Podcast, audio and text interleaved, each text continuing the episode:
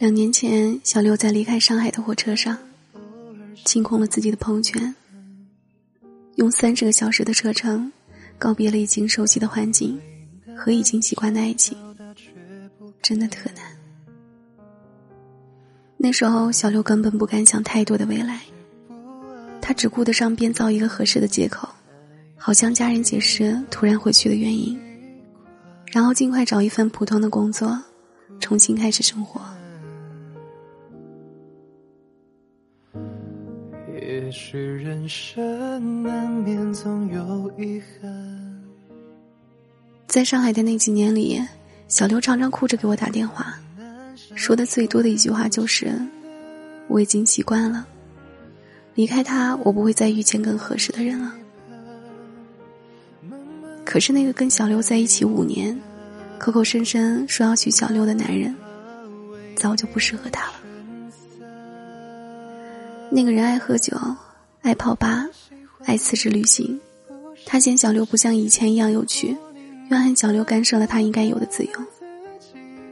5年的时间，并没有让那个男人变得成熟起来，反而把他最不羁的一面，完好无损地保留了下来。最后，小六离开是因为男人有了新欢。那个姑娘刚刚20岁，和曾经20岁的小六一样肆无忌惮。他爱玩，爱旅行，却不用像小六一样忙着工作，忙着生存。真遗憾啊，小六长大了，可是那个属于青春的人还在青春里，并且永远只能属于青春了。也许人生难免总有遗憾。有时候爱情是一条无法回头的分岔路，有的人永远怀着年轻的激情，期待着一段不凡的刻骨铭心，可是有的人会渐渐喜欢上生活的烟火气，想把日子过得久一些，慢一些。小六没有永远燃烧的荷尔蒙，他的一心一意只换回了分道扬镳。关于爱情，小六是真怕了。所以第一次遇见胖子的时候，小六表现得礼貌而疏远，可是胖子穷追不舍。直到小六刚回来不久，朋友少，胖子几乎把自己所有的朋友都介绍给了小六，因为他懂得女孩子需要闺蜜，需要陪伴。他特怕小六孤单。直到小六新工作不顺利，胖子就帮小六改简历，找工作比小六还上心。知道小六喜欢猫，胖子在自己家客厅装了一面墙的爬架，然后拍照发小六说：“看，这缺只猫了，你想养几只都可以。”因为付出过，所以小六知道真心付出是什么样子的。这个无论做什么都会想到自己的男人，有点像几年前的自己，却也不太像。他猜得透小六的心思，知道小六的喜好，读得懂小六的喜怒，但这一切并不是因为他有多神通广大，只是因为他爱小六。小六的心开始一点点回暖了。答应和胖子在一起的那天，小六的高跟鞋崴了脚，胖子一路把小六背回了家。那一刻，小六觉得这个3线小城市的街道比上海的小巷要有腔调多了，而那些年属于小六的是朝不保夕的生活，而这种心安和踏实，他很久没有体会过了。那天小六对胖子说：“不如养只香螺吧。”前几天和小六一起看《春娇救命之时》，他说：“这个世界上有很多永远长不大的张志明，也有很多连自己都救不了的余春娇。”那些年我们的爱是真的，可是失望是会累积的。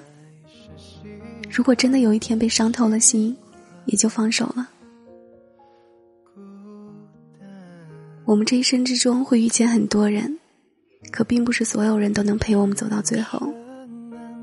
人生从来不缺少遗憾，那个你曾经倾其所有去爱的人，可能也只会陪你走那么一小段路。缘分向来如此。我知道，有时候一段感情的失败会否定掉一段记忆，甚至否定青春。可是说真的，没有谁离开了谁就一定要孤独终老的。我喜欢你不声不息，我宁愿反复刁难自己。缘分从来都是我们意料之外的东西，不知道哪一天你的生活就会出现一个刚刚好的人，他可能不完全是曾经我们期待的样子，他有过去，也有你从来都不曾了解的生活。可是所有的陌生后来都会变成熟悉，他会告诉你关于他的全部，会全心全意地爱着你，他会知道你需要什么，会心疼你所经历过的，会爱你全部的样子。我常常听到有人说，离开他以后不会再遇到更好的了。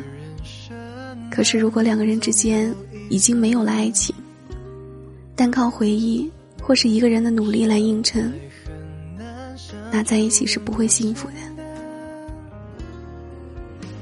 也许你生命里那个刚刚好的人还没有出现，也许他真的已经迟到很久了，可是别怕，他会来的，他值得你等。我喜欢你不声不息，我宁愿反复刁难自己，跨过时间在回忆里面保留亲密。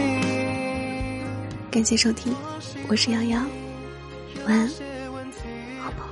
我宁愿不去解开谜底，我的春天在岁月里面停在这个四季。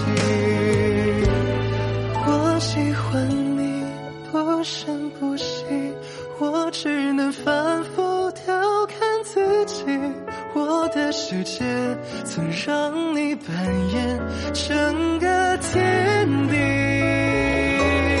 我喜欢你，我的心意，我宁愿保守这个秘密。我的秋天没来临之前就已进入冬季，你也了解，对我们而言只是喜欢而已。